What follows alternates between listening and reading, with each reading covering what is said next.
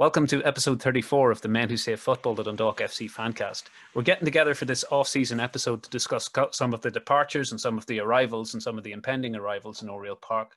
Guys, we've had approximately 8 players join the club and 8 players leave the club. With taking into account the departures and the arrivals, do you think we've strengthened or weakened in the close season?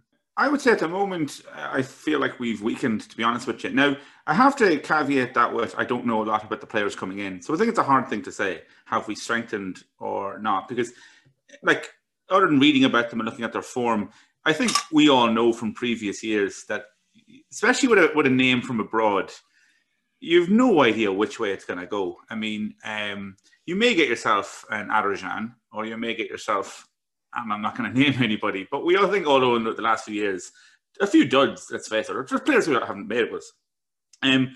Now, so I think some players from the UK, you know, have shown promise, but sometimes players from further afield haven't really worked out. So it's impossible to say. I mean, you look at some of the leagues they're coming from, and I don't know enough to say, but I look at the League of Ireland experience is where I think we've weakened. That's my only thing. I don't know enough about the players to comment, and I'm not going to sit here and pretend. I'm not going to do the Eamon Dunphy during a European tournament and claim I know enough about the players. But I just feel about League of Ireland experience is the area we've weakened on. I'd like to see us get in some more names that we recognise. When you think about in recent years getting in, like, I don't know, Leahy or Sloggish, you knew you were getting in quality. Okay, and they've turned out to be quality. Okay, we've always been pretty good at that. But I just looking at the names, I mean, they're all unknown quantities. It would be nice to get in some players where you say, oh, I saw them last year and they did a job. Now, we've talked about the departures already, so I'm going too much into it with some of them. But I think it's the lack of experience is what worries me, the lack of League of Ireland experience. We certainly haven't strengthened in the areas that we needed to strengthen. So... I think we looked at it like over and over again last year and said that in midfield, we didn't have enough pace. We didn't have anybody who would like be able to turn on the ball and pass it forward. I mean, I don't know a huge amount about Sam Stanton. I don't know. We'll have to do a bit of research, see what his showpiece talent is. But generally speaking, like, I think that was the area we needed to strengthen most. We haven't really strengthened there. We already had a pretty good forward line. And we've strengthened there massively, and it's hard to see where everybody's going to play or, you know, how they're going to play at the same time. So, I would be inclined to say we've weakened a little bit. Yeah, I think, but agree with Rory on the, you know, the strengthening from within as in within the league. Like I'm always saying this, like it's that cold Tuesday night up in Finn Park. That's where you need the experience. You need people that have been there before that know what it's about. And like, I'm not saying I don't know much about the, you know, the guys coming in, like, I don't know if anybody knows much about the guys coming in, but I think strengthening from within the league is always, you know, is always a good thing. Players that are, you know, that are good League of Ireland players that can develop. That, like that seemed to be what we always done. But yet again, we have got a couple of players in that just didn't work out, you know, from far afield, and you know, like we've, I suppose, I've come back. Martin, you pointed out the midfield, so we're kind of, we haven't really strengthened the midfield, and we certainly haven't strengthened the goals either, as a, you know, on paper. I mean, it's not that Abibi, you know, I don't know anything about him, but he's there on his own. We don't have anybody else with him, so that's a position that has been left wide open, and we need to strengthen there big time. Like you look back on our last, you know, on our previous season, we've always had 2 really, really good keepers in terms of like League of Ireland standard, and we were never worried there. And then suddenly we have an unknown entity behind between the posts. So I think we've weakened there. You know, obviously you welcome the players that are coming in, you hope that they do well. But the other thing I always say as well is that players usually need more than the season, you know, and if you don't have the, you know, the backbones of a midfield there, you know, that can, you know, has the experience, we could be found wanting in the middle of that, middle of the pitch. So to answer your question, I don't think we have really strengthened as such, you know, on the off season. And yet, I suppose to make a something of a counter argument. We all have to admit that these players are almost completely unknown to us. I mean, all we really have to go on is their name, their age, a little bit of their statistics and kind of where they're coming from. So just to give the rundown on some of the additions to the squad, I suppose if we start in goals, we seem to have 2 incoming players there. an American youth product, Alex Rando, 19-year-old keeper. His background is from the University of Virginia and then the New York Football Club Academy. Now, he would presumably at 19 years of age, and this being his first club, essentially, it probably would be, you know, expecting a lot for him to feature anything more than on the periphery of the squad this year. So that does leave us heavily reliant on Alessio Abibi, the 24-year-old goalkeeper, which for a goalkeeper is still a relatively young age. Now, we know just from his sort of his career history that he does have experience at Serie C, and he also has experience in the top tier of the Albanian league. However, we know that the League of Ireland makes very different demands of its goalkeepers, and often on the continent, it's really about shot stopping, and that's the skill which you're required to kind of be on top of. And but there tends to be a great deal more crosses, great deal more challenges from set pieces, and you have to be stronger in the air and physically stronger in the League of Ireland. Do you think that's a position that really we need to bring somebody else in? And once again, there is an advantage to, you know, League of Ireland players with League of Ireland experience. They tend to be more of a known quantity to us. But of course, that doesn't necessarily mean that there aren't better players out there. But just in that goalkeeping position, I know there is a great deal unknown about the two players because we haven't seen them play. But do you think that's a position which, you know, it's a big, big gamble to place, to rely entirely on Alessio Abibi just hitting the ground running and being comfortable at this level? Yeah, and I think, well, I mean, who we're replacing a League of Ireland like a legend. And I know each season there was a time when people had a go at Gary Rogers for like mistakes or kind of errors, you know, and maybe making the wrong decision.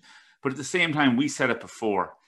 He, like, I'd love to go back sometime through the archives and see how many points he single-handedly won us when we won games by one goal, and he always pulled out an amazing save. Okay. I really, that's my worry, is that you don't know what you've got till it's gone. And it's a massive gulf to replace Gary Rogers, his career in the League of Ireland, the amount of things he's won, but also the amount of saves. In like every week he'd pull out one amazing save. Can these guys do it? Because if you don't pull out those saves, you ship that goal, you don't get those 3 points. So it's a position we really need to take seriously. I would also say we need to take it seriously because the Dundalk defence, which was once you'd bet your house on it, maybe isn't as confident as it once was. And what you'd really like is behind it a seasoned keeper. And do we have that? And as you said, do we have a keeper who is accustomed to what goes on in our league? Yeah, I think taking two players who have no experience of the league at all and are totally unproven is an enormous gamble. So, I mean, I don't want to talk up the, you know, wonder skills of somebody like Gabriel Savat, but if you've got somebody of that caliber, like on the bench, that if, you know, your new man isn't working out, you've got somebody who's at least seasoned, has a degree of dependability, who can come in, I think is a very, you know, safe option. And I'm really surprised that we haven't made some kind of acquisition in that area. I mean, even last year, we let a young player in David Odomusa go to Drogheda, where he was first choice, and he won player of the season with Drogheda.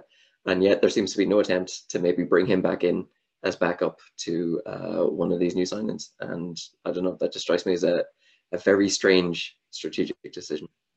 I think we could be putting that new goalkeeper under, like, there are two young keepers that, like, one has signed, the other one's on the way in, putting them under huge pressure, bringing them in as well. And we also have to remember, as well as that, was across the last few years, as I said, we had Gary Rogers and Macari as well, the two of them there. But there was a solid, like a goalkeeping unit, and we had a goalkeeping coach that isn't there now anymore either. So it's not just about the players. It seems to be like the entire goalkeeping section has gone, and they were replacing them with two very, very young and experienced goalkeepers. Like, it really is a throw of the dice. Yeah, and I think there was rumours that Steve Williams had left entirely to do some coaching for a loud GA team.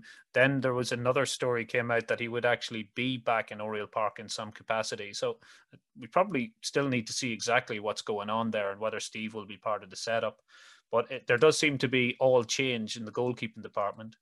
And the thing about all that I would say is if you just think about this guy, Rando, 19 years old, first club over from America, and then you throw him into a League of Ireland game and you throw him into like a corner situation with some of the League of Ireland's more seasoned players, they'll aid him for fucking dinner, you know? And this is no disrespect to the kid, and I hope he does well, but you just think about that scenario. Those boys will see him coming from a mile away and put him under pressure.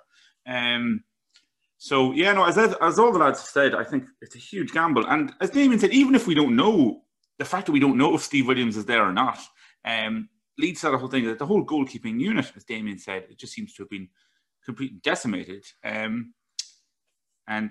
you know, the wolves of or the sharks of the League of Ireland will smell blood there. I think under set pieces we could be under huge pressure if you have green keepers who haven't been blooded in the league.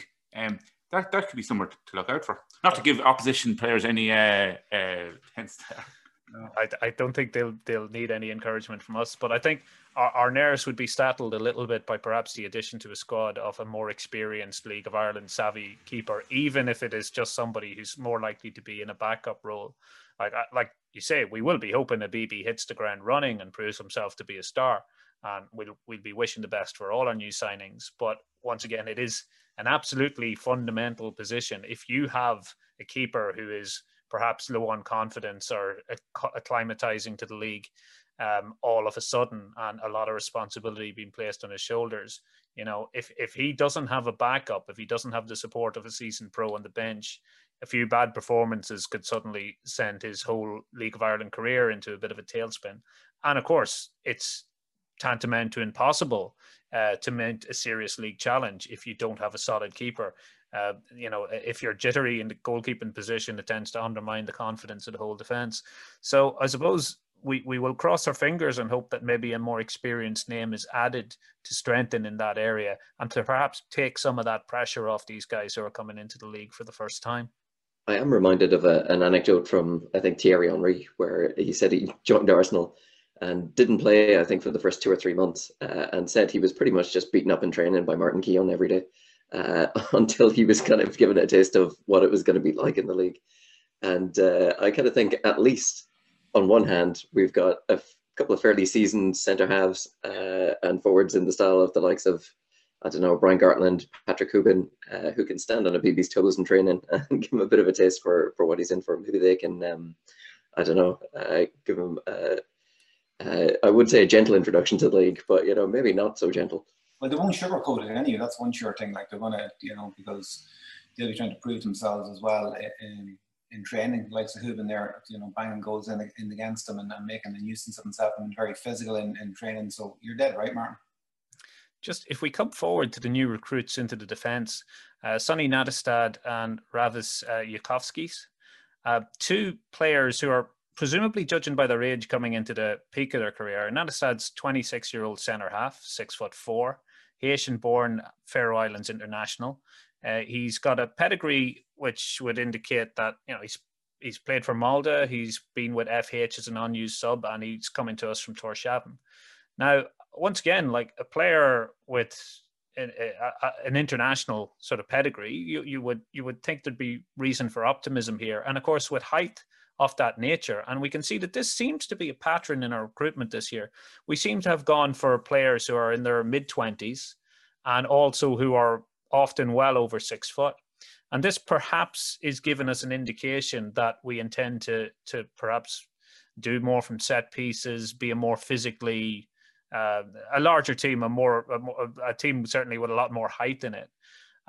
So We've got the two of those guys. That's Nattestad, who's coming in at 6'4". Jurkovskis is 6'2", can play left back most of the time. Now, once again, these recruitments, they're a little bit curious in that you didn't think that left back was a position that we really needed to recruit in.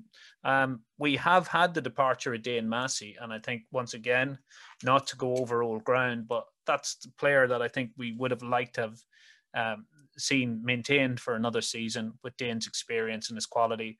There was a sort of sense that Daryl Leahy might become the #1 choice left back, and Dane would perhaps be more in that mentor role, being called upon during the season, perhaps less often than he was previously. But now we seem to have direct competition between an Ireland underage international and a Latvian player who was prominent at and the underage international scene for his own country and has a couple of international caps himself. What do you think is the logic there of basically recruiting two similar players for the left-back position? Well, I suppose one thing is you always need cover. And if Massey's on his way out, you definitely want cover, because that has undone us in the past. You know, you get to, you know, the business end of the season and injuries. So having cover is fine. Having competition is fine. As to who will actually play, so the logic behind it is probably, you know, you want backup. But I mean, I think Jurkovskis looks interesting, and I think he, you know, I'd be excited to see him play. But it all depends on who Filippo, you know, what team Filippo decides to put out. Now, I would like to see Leahy installed as the #1 in that position and get a proper run in it and, you know, cement that position. But if they've signed a player from abroad, and maybe if the signing was made from a level above the head coach, will the diktat be play that guy, you know, because we've got him in. So it'll depend on where the orders come from, on who's playing and where and when. But I mean, I'd like to see Leahy just, you know, in that position, and obviously get a look at this other guy. Of course, we did frequently play three centre halves last season, and now in the absence of Sean Hoare, who's moved on, it's conceivable that both Leahy and Jurkovskis play together. One as a left-sided centre-back, certainly at 6'2", you'd imagine that he'd be well suited to that role, and the other perhaps as a left wing-back. It is a little bit difficult to work out exactly what our first-choice team is going to be, but I suppose with Gannon and Hoare's departure, we've had a centre-half and a full-back depart, and now with the arrival of these two players, we have a centre-half and a full-back arriving. So do you think on balance, I know Sean Hoare and Sean Gannon, well, Sean Gannon particularly, you know, something of a club legend, probably, you know, you could make an argument that he was our best player of the Kenny Perth era. How do you think that, do you think these guys are sort of like for like replacements? Can we expect them to perhaps contribute to the team as much as the players who've departed, and perhaps maybe even, if we're lucky, a little bit more? It's a tough ask. I mean, because we haven't really seen too much of them, I don't know. Like, would it be possible that Filippo would play, you know, the new signing on the right side, even though he's left-footed, you know, because he switched to do it from left to right in the attacking roles? You know, is that something he can do? You know, maybe he plans to play Darley further up the pitch, you know, and stick this guy in behind him. I don't know, but definitely to answer your question, they have big boots to fill in terms of the League of Ireland, because, you know, losing Sean Gannon and Sean Hoare for domestic tournaments, and even in Europe, like Sean Gannon was arguably one of the best consistent, you know, players throughout, and he was phenomenal in Europe through the Kenny and Perth period. So there's definitely a big shoes to fill. But I must say, I like the look of them. I mean, like when the pictures of them, I like the look of them. I like the physicality of them. I like their height. They look like big, strong players and not slight. So they're coming in with physicality, which is always should I say, welcomed in the League of Ireland. I think that you know, they won't be found wanting for that. So I welcome that aspect of it. Hopefully, fingers crossed, they can deliver on the pitch. I have a feeling these guys will be back up to start with, because as we've said before, it takes a while to acclimatise to this league, and I think looking across the defence, even though we've lost a few people, I think Cameron Dummigan, I think towards the end of last season, looked like he had worked his way into Filippo's plans, like he was first choice, I think, on the left side for a lot of the tail end of last season, and was playing very, very well. I think possibly the fact that Sean Gannon has gone means that he will switch to right back, and I think Leahy will probably be the first choice starter at left back. But I think the most worrying thing for me was that, you know, Filippo, when he was interviewed about it, made it sound like he wanted to keep Dane Massey, but somebody else in the club hierarchy said he didn't fit some kind of profile, off you go, and we'll get somebody else in, which really suggests that this isn't necessarily Filippo's first choice of who you would have in the position. It's, you know, making the best he can do with what people elsewhere in the hierarchy have decided for him. I think reading between the lines of Filippo's comments in the press, I have to credit Filippo. He's very politically savvy. I think he says a lot in his he strikes the right tone in his comments in the press, and particularly when you consider, I know he's worked in America for a long time, but he seems to be very, very media savvy and very clever and intelligent in most of the things he says, particularly operating in something, I suppose, which isn't his first language. But he has sort of said, with the departure of every player that perhaps we on this podcast and many of our listeners would have prepared to see stay, he's sort of struck a diplomatic tone, saying that, you know, he thinks they're great guys, he thinks they're great individuals, but he is sort of, reading between the lines, it seems clear that he isn't making decisions on who stays and who's recruited. It's very much like we said in our last episode, it's very much an American model now, whereas he is the head coach and that's what he's doing. He is organizing training, he's selecting the team, he's organizing the tactics, but he is pretty much he doesn't seem to have the authority to make deals to keep players. He doesn't seem to have much of a role in the recruitment of players beyond just being consulted. It seems that is a sort of decision perhaps being taken on by the owner and the general manager, and maybe then a coterie of agents and representatives that are surrounding them. So I think if you read between the lines in most of Filippo's statements, that sort of seems to be the subtext of what he's saying. And whether or not he wanted to keep Sean Gannon and Sean Hoare and Dane Massey, I think ultimately that was all. His personal view on that was rather irrelevant because he wasn't really making those calls. Do you think that is the case? Yeah, I do think that's the case. But even the more worrying thing, because as you said, he is quite savvy in the media. He did say that, you know, that Dane Massey was great and, you know, it wasn't his decision to get rid of him. But I read an interview with Dane Massey, and he basically said that about the Athlone game, that he was fit and able to partake in that game. That was the trouncing that we gave Athlone in the semi-final. And he was left out of the plans by the manager, and he's seen that like as the writing on the wall. So then that begs the question that if Filippo did rate him, why did he not play him? And was he told not to play him? And was he told who to pick? You know, so I mean, we open up that whole can of worms again about, you know, who's actually picking the team. I'm not saying Filippo isn't a great guy or isn't astute at what he's doing, and he comes across very well. But that was the bit that kind of got me. I'm thinking, yeah, well, if Dane Massey was, if he was going to leave the club, surely that would have been a nice run to give him, you know, in terms of the Athlone game. He felt that he was fit, and he just thought that the writing was on the wall, and that kind of, you know, that to me, that kind of alarm bells went off when I read that. I said, well, you know, Filippo thought he was that good, why didn't he pick him? You know, so was there somebody else telling Filippo not to pick him, which brings us back there.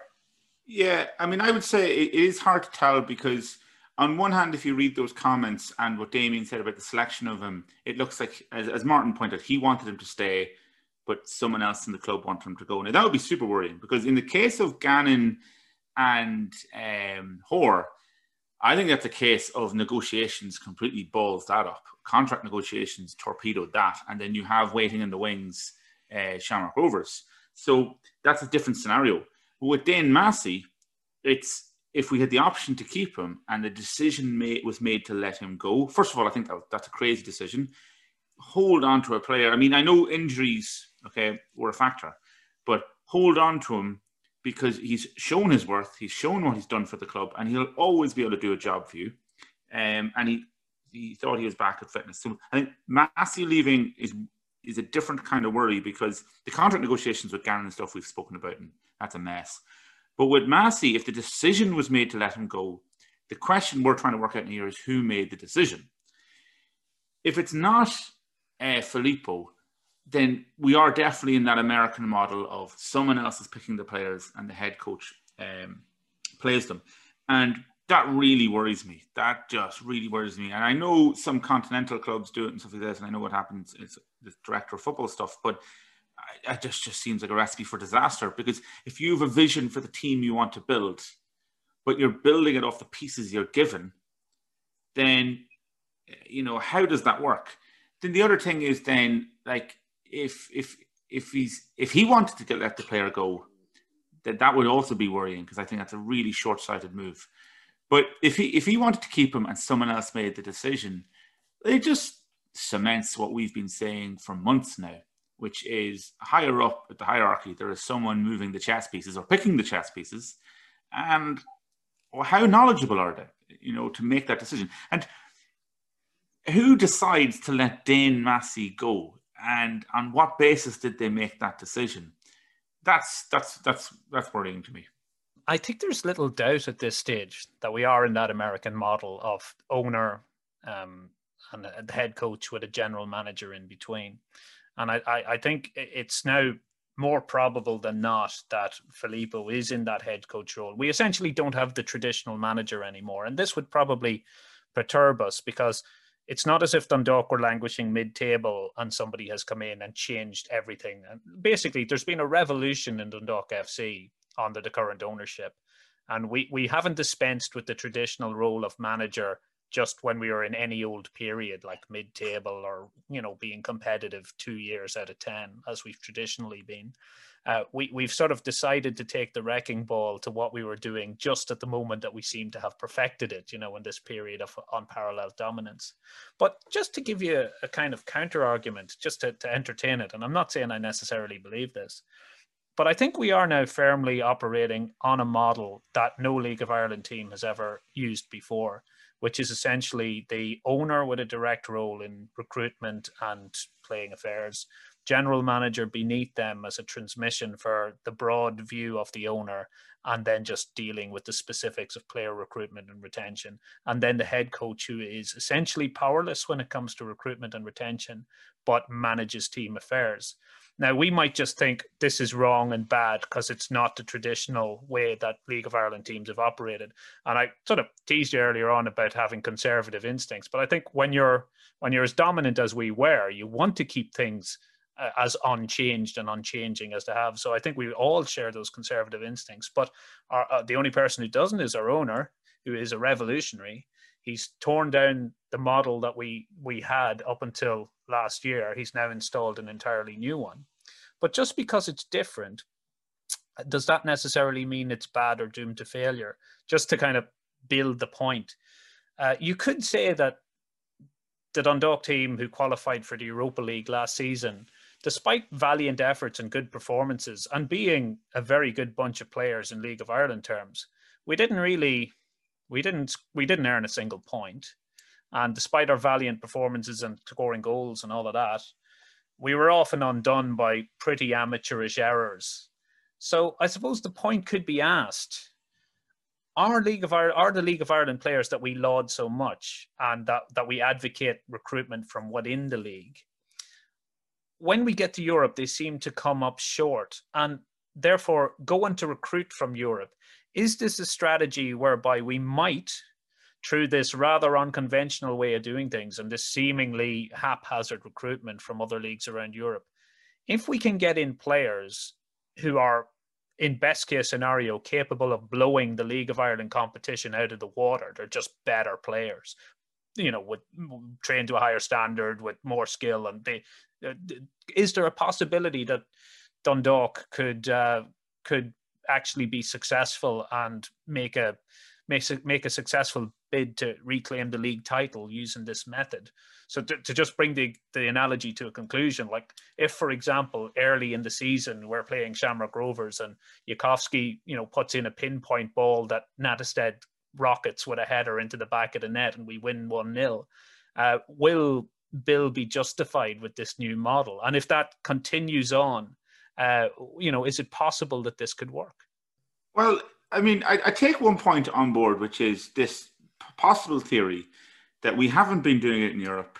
So go get the players. I mean, because some of the players we've gotten in have played against us or have played for teams that played against us. So that leads that lends a lot of credence to your theory, which is, have they looked at, well, we're playing these teams and they keep besting us, so let's get players of that caliber. So, okay, I'm on board with this theory, okay?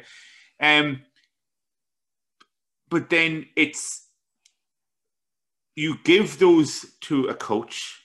Does the coach have any experience? Now, our coach now has one season of European experience, so okay. So you're giving him all the pieces and he's done it once, so maybe let's do it again or try it again. So it still goes back to, so I get the idea that, yeah, the recruitment plan might make sense from that point of view. But then the setup plan is still that we pick the players, we give them to you, you play with them. That's untested in this league. And, you know, we, as you said, the conservative thing is, though, when Stephen Kenny was leaving, we put in Vinnie Perth to have continuity, and it worked. And then in another season, our manager, our owner, stormed the Capitol building of Oriel Park in his Viking horns, and he tore down he succeeded in his revolution because he pulled down the setup and blew it up. After, now listen, we're broken record at this stage with Vinnie Perth, but after, you know, not really a crisis situation, he went and he blew it up, and he has installed this system. Okay, now the argument could be made that Vinnie Perth would have no truck with that recruitment system, which is the upper management wanted to pick these players from across Europe and build this European winning team. And then Vinnie Perth is like, nah. But they have found a man who's like, yep, okay, I will take that job. Whether or not it's going to work is, let's see after the game with Shamrock Rovers. So let's come on to this podcast in March. And if Sonni fires in a goal, I will, and it's 1-0, I will gladly deem that your prediction has been right so far. Well, I'm not necessarily predicting it. I just wanted to float it out there. If you ask me honestly how I think the season will go, I mean, I my belief is that to win the league in Ireland, you need to do everything right. Okay, you need to have the best players. You need to get a little bit of luck with injuries. You need to have the right manager with the right mentality. You need the right backroom staff. You need your volunteers on board. You need the fans on board. You align all of those things, and you still need a huge slice of luck to win the league. Winning the league is just so difficult. Now, if you ask me, is Dundalk doing everything right with our kind of conservative instincts? No. I mean, have we done all the things right over the last 6 months that we needed to win the league? To us, it's looked like absolute destruction and vandalism. And we would probably presume that, you know, finishing fourth or fifth is a more likely outcome than winning the league. But that would be perhaps the pessimistic conservatives in us that wanted things to stay as they are. That the only reason I kind of floated this notion was, I wanted to kind of explore, is this now the thinking of the owners? And does it have a possibility of working? Now, I'll tell you another thing. I'll put this on record. I want to be wrong on this. I very much want to be wrong on this. We're not going to become like Arsenal TV and have a kind of Wenger out sort of vibe where we actually spend more time hoping our team doesn't do well and hoping that it does do well.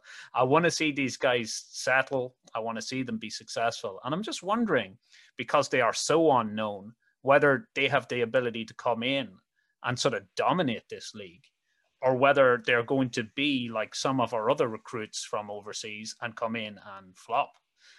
So it's one of the great unknowns of the season. We're sort of probably like Schrodinger's team at the minute. We really will not know whether this strategy is going to play out as a disaster or as a triumph until we're probably half a dozen games into the season. But yeah, it's going to be the great question of the coming season as to just how these recruits measure up with their League of Ireland competition.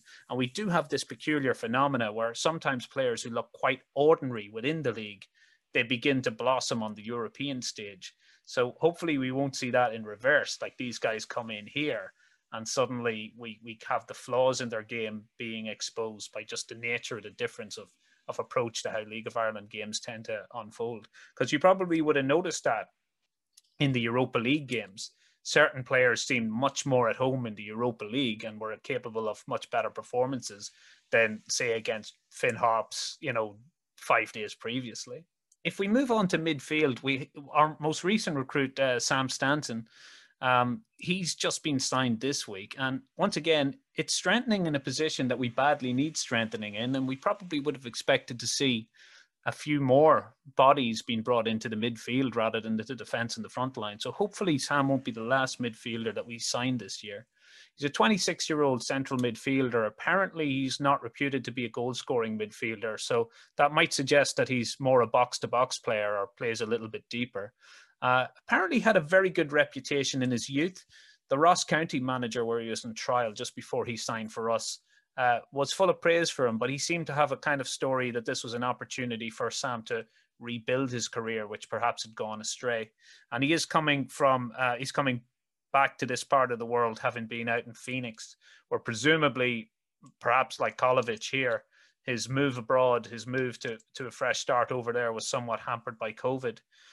Have you had a chance to look at any of Sam's skills on YouTube, or how would you expect him to play out in that midfield role, which is kind of up for grabs? It is an area that we need to that we need to improve on from last year.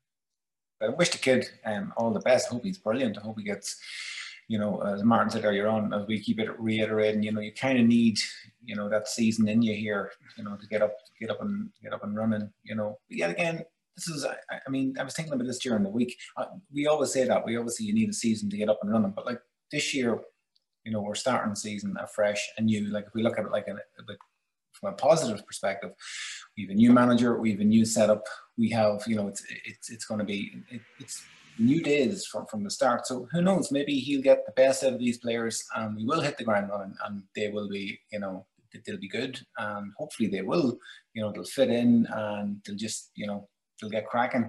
Hopefully, you know, you don't want your team to not be hitting the ground running, but from previous experience, and we have to look at that, you know, generally there's a bit of a need for betting in. So for some reason I think of Connor Clifford, and that's maybe not good, but this rebuilding a career, I don't know if we should say it could be negative and all this kind of stuff, but for some reason I just think of, whenever you think of a player rebuilding their career, well, you can take Richie Towell, which is, you know... You could take that entire team. Exactly, yeah, exactly. That was the 2013-2014 team was an entire team of let's rebuild our careers, right? Last chancers, last chance saloons, and it worked. I mean, amazing. But then you think of the flip side to that, someone like Connor Clifford, who you think, you know, this is, you know, once a prospect to rebuild their career and it doesn't work out. But like all these players, we won't know till we see them play, I think. Yeah, I suppose there's little enough point in going through the other recruits. We do have Ole Eric Midskogan, who was our first recruit from KI, and most Dundalk fans, the novelty here is you've actually seen him play in that playoff for the Europa League. So we kind of have a sense of him. To me, he didn't seem like an out-and-out striker. He seemed to drop deep into the midfield, which had kind of put him in perhaps a kind of wide role or perhaps in the McElhenney role. It's hard, once again, it's hard to know exactly where these guys will fit in. And we also now have something of a long-running saga with Han Yu Kwon, the South Korean winger or centre forward, depending on where you play him. I don't think that deal has been concluded yet. I'm not entirely sure, but that's sort of been rumoured for a long time. So the recruitment, I don't know. It seems to be peculiar in that I know some of these players are versatile and they can play in both midfield and the front line, but it seems that we've recruited heavily both in defence and in attack, when really, I think we were saying all last season that it was the centre and midfield that we perhaps had to work on. But we were probably approaching that with the kind of perception of the last decade, really, where we played 4-5-1 consistently under Kenny and Perth, and we almost never changed that formation. We saw since Filippo came in that we've had a variety of formations. We've had 3 at the back. We've had 4-3-3. And that kind of became prominent towards the end of last season when we seemed to play 4-3-3 a lot. So who knows? There is a lot unknown about what the Dundalk team will be like next season, not only regarding personnel, but also formation. So I suppose there's a huge amount to discover once games begin there.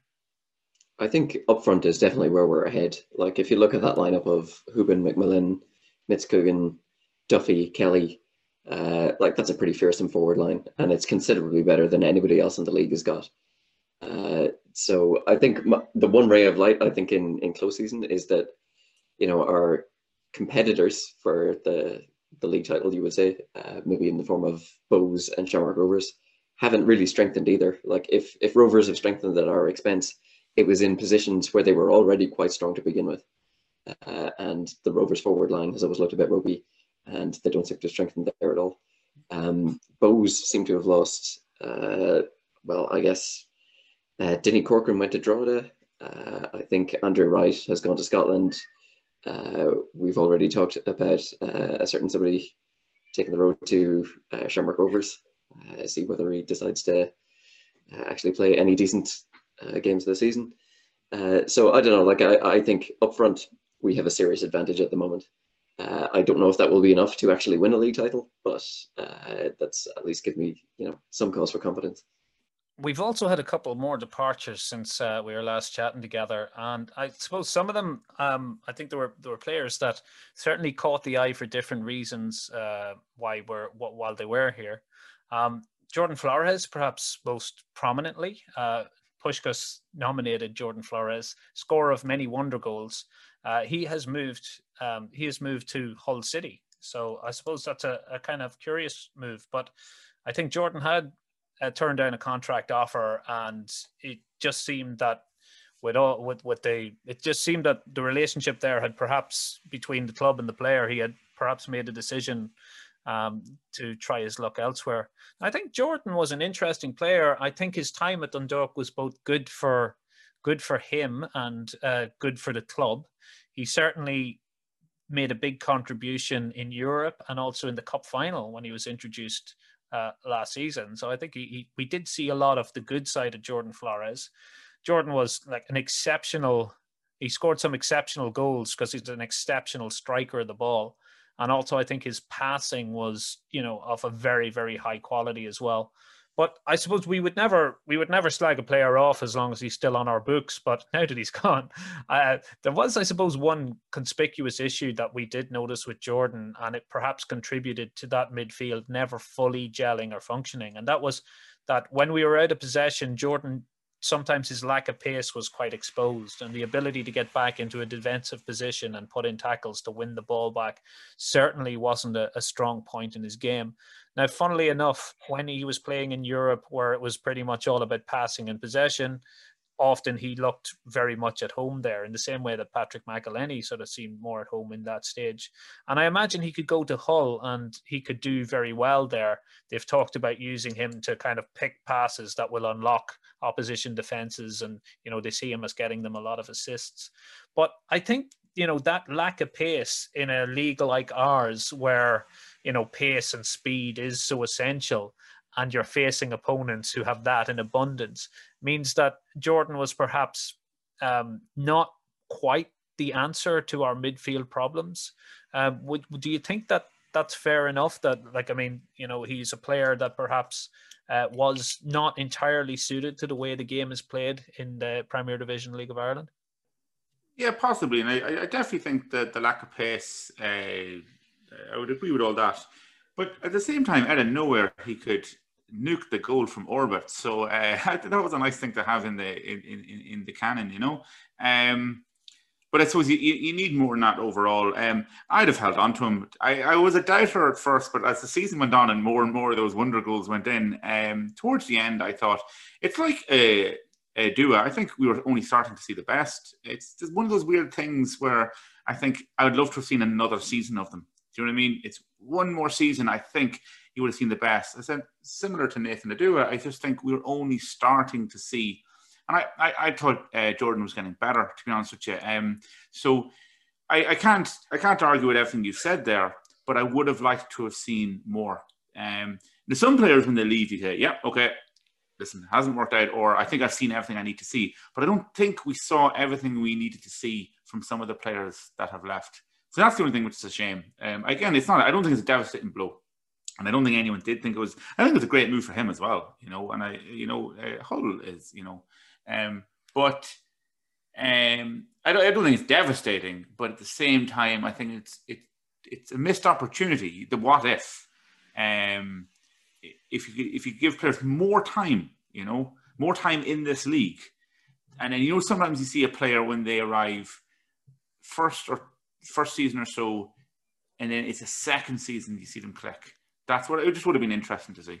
Well, I suppose he did sign off in style, given that tremendous through ball for one of McMillan's goals in the cup final, which Daniel Kelly picked up and centred. So he certainly goes out with a high. He's not a player that leaves under anything of his shadow. He has sort of rebuilt his career with us from a very, very serious injury. And perhaps you're right. Perhaps Jordan is just, you know, there's still more of that recovery to travel, and he'll be getting stronger and stronger. But I certainly wouldn't have minded if he had been with us for another season, but I think we'll all wish him all the best and hope that his career continues to blossom. We also had another departure, and Stefan Colovic has left the club.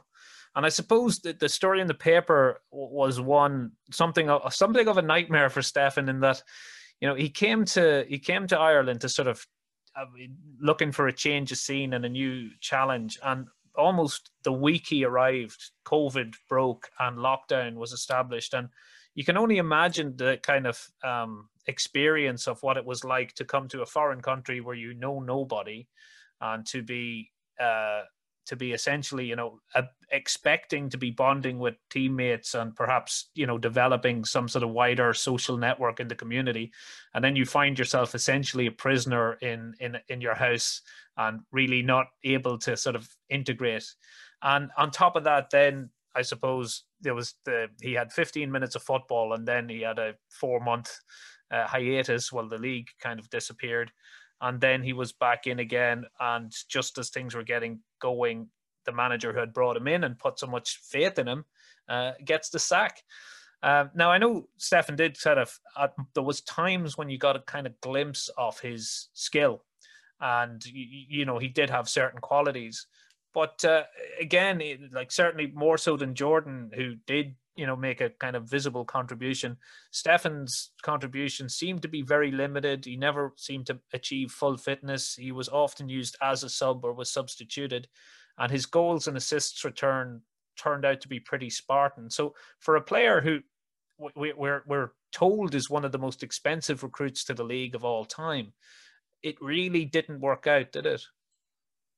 Nah, not really. I mean, it just didn't work out. There's not much to say on that because, you know, it said came with a lot of promise. I think people were very excited, and just one of those ones. I think with other players, they say I'd like to have seen more. I'm not sure I would like to see more. I think we'll just, you know, write that one off and move on. It was a strange one though, that you know, it didn't work out, or that we didn't see more. But one to file under just didn't happen.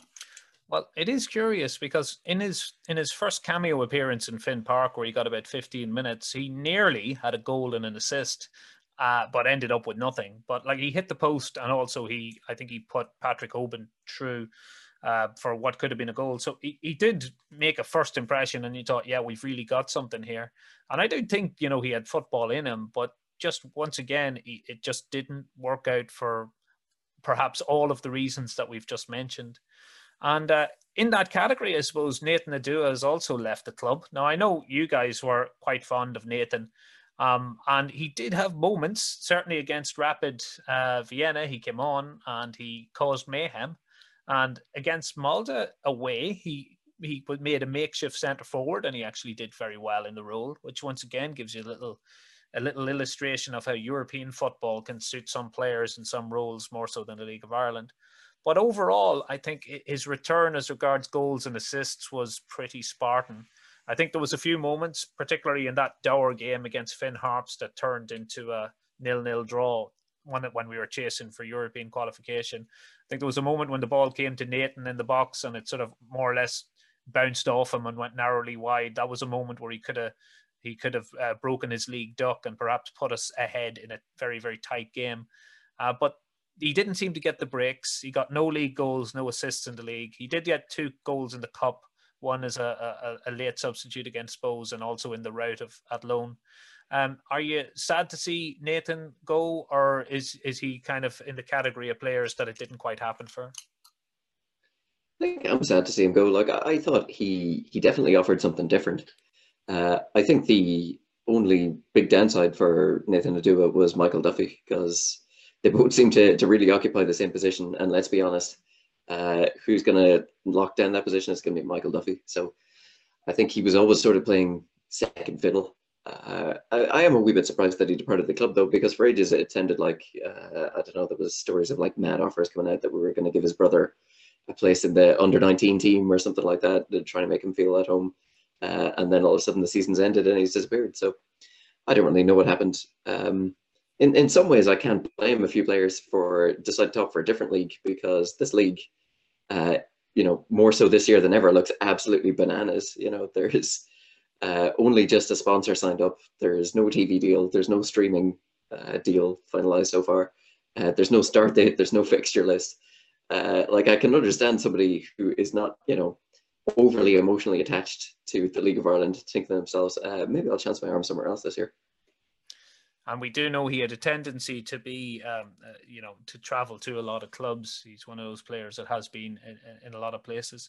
So I'm sure, once again, we'll wish Nathan all the best. He does leave us kind of with a few moments as well, particularly the performance against Vienna.